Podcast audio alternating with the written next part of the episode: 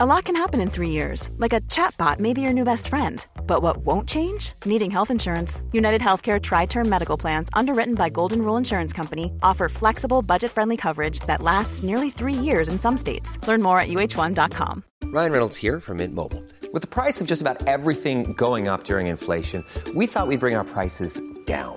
So to help us, we brought in a reverse auctioneer, which is apparently a thing. Mint Mobile unlimited premium wireless. Ready to get 30, 30, bit to get 30, bit to get 20, 20, 20, bit to get 20, 20, bit to get 15, 15, 15, 15 just 15 bucks a month. So, Give it a try at mintmobile.com slash switch. $45 upfront for 3 months plus taxes and fees. Promo rate for new customers for limited time. Unlimited more than 40 gigabytes per month slows. Full terms at mintmobile.com.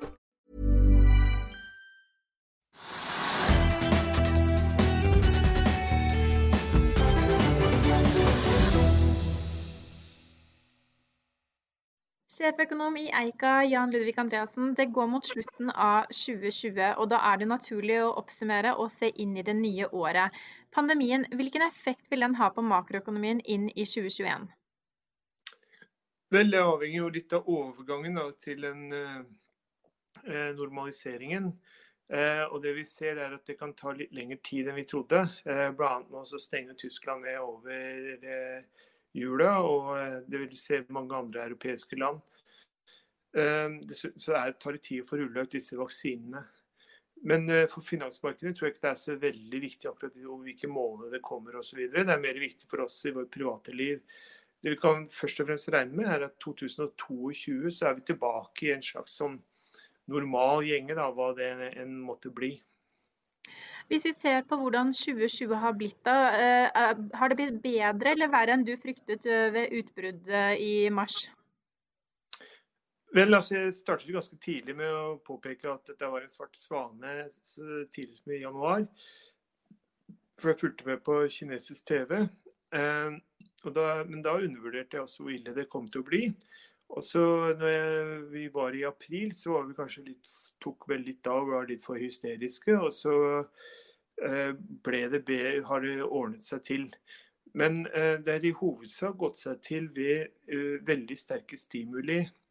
Eh, rentekutt og eh, en slags utligning av alle tapene i husholdningssektoren ved at eh, offentlige budsjetter har blitt svekket. Og Det er en strategi som er fulgt i mange land. Så f.eks. i tredje kvartal i år så har husholdningene omtrent den samme inntektsnivået som i første kvartal.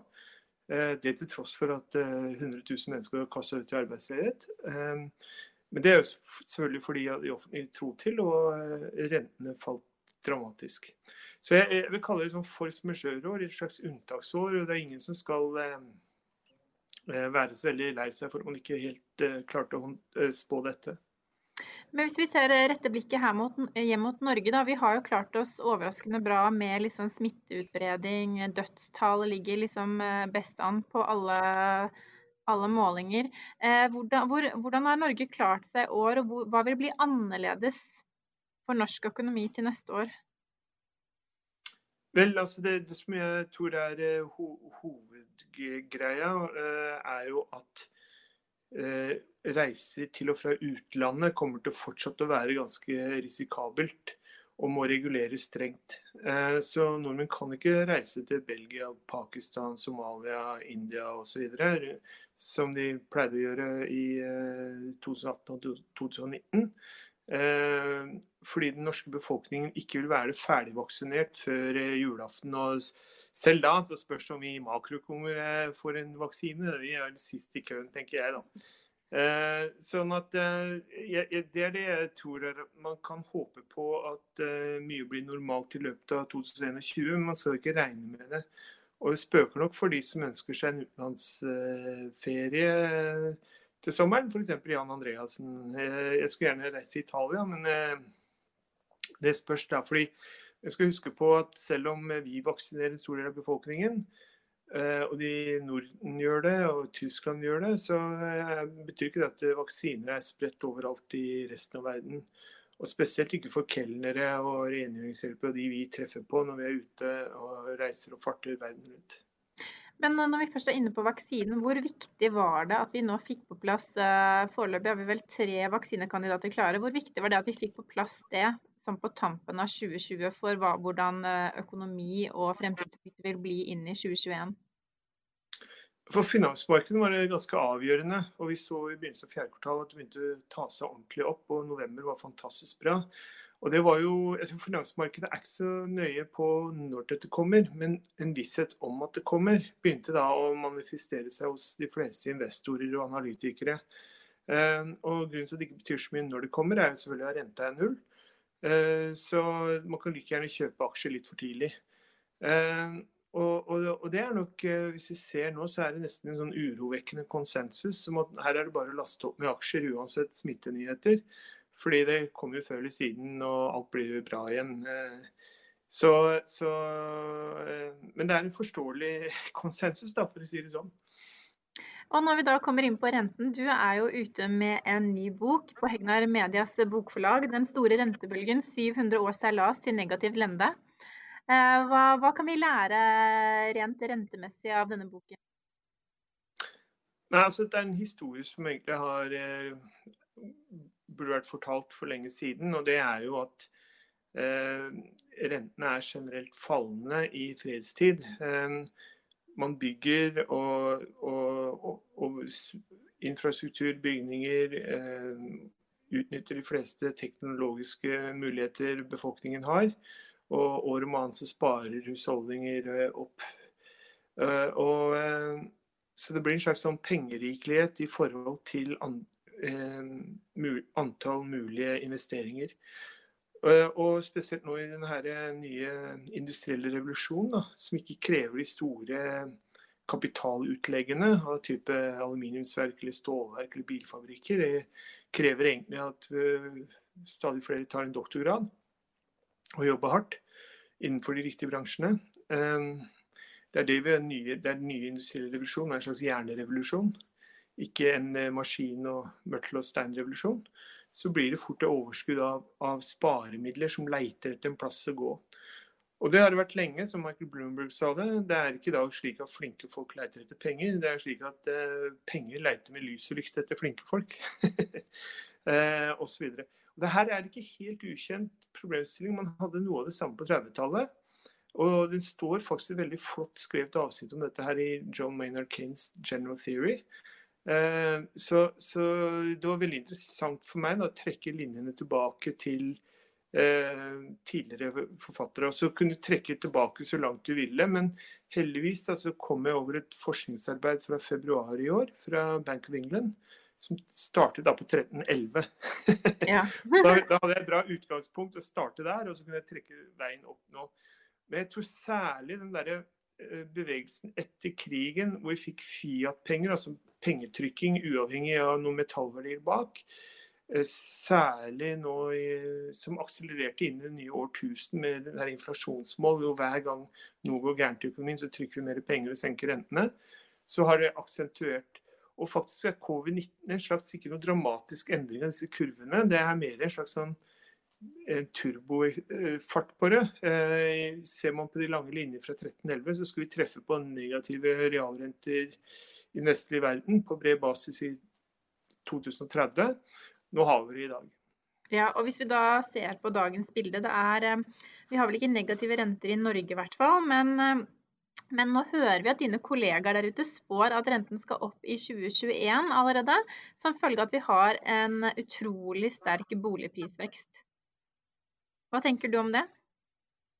Nei, eh, så For det første, det, det kan godt skje. og sentralbanker er, så Det at den 700-årige kurven er fallende, betyr ikke at du alltid er fallende. Noen år så går det opp. Og, men, og det er erfaringen også fra Norge i dette årtusen. at eh, hver gang Norges Bank hever renta, så må de eh, etter hvert kutte den igjen til nye historiske bunner.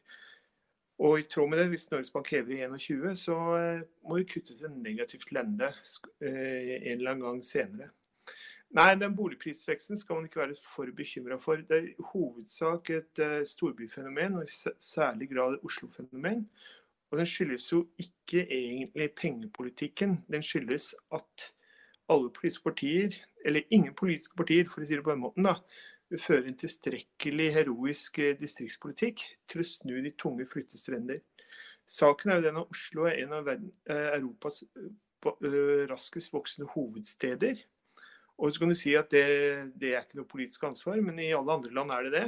Eh, og gitt da politikerne har valgt en strategi som uansett hva intensjonen er, har den logiske konsekvens at Oslos befolkning eser ut, så i, også uten at det bygges tilstrekkelig mye boliger, så vil boligprisen stige litt uavhengig av renta. Så jeg, jeg tror egentlig at det, eh, det der er eh, litt feil. Og, og, det er også deler av Norge nå hvor boligprisene har begynt å, å falle. Møre og Romsdal, Agder og Rogaland er ganske svake nå ved utgangen av året. Men er du overrasket over at i et år med pandemi eh, får så sterk boligprisvekst i Oslo? Ja, men ikke sjokkert.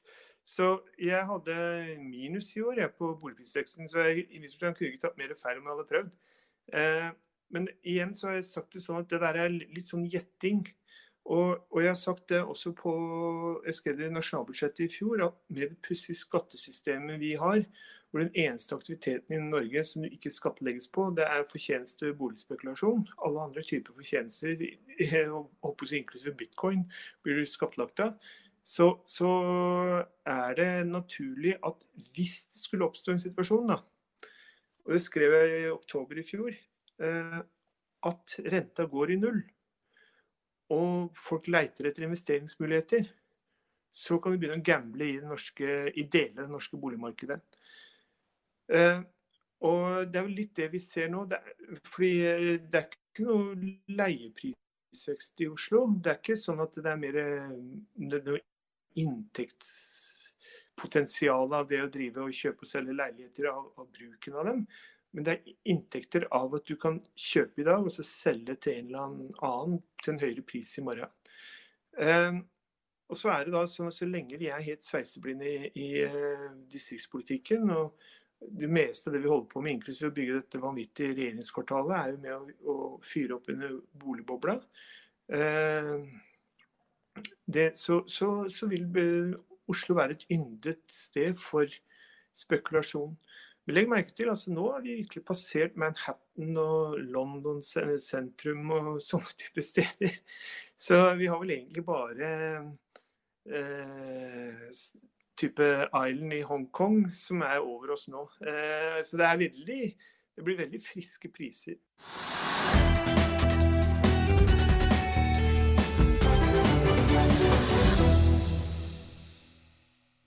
Økonominyhetene er en podkast fra Finansavisen. Programledere er Marius Lorentzen, Stein Ove Haugen og Benedikte Storm Bamvik. Produsenter er Lars Brenden Skram og Bashar Johar. Og ansvarlig redaktør er Trygve Hegnar.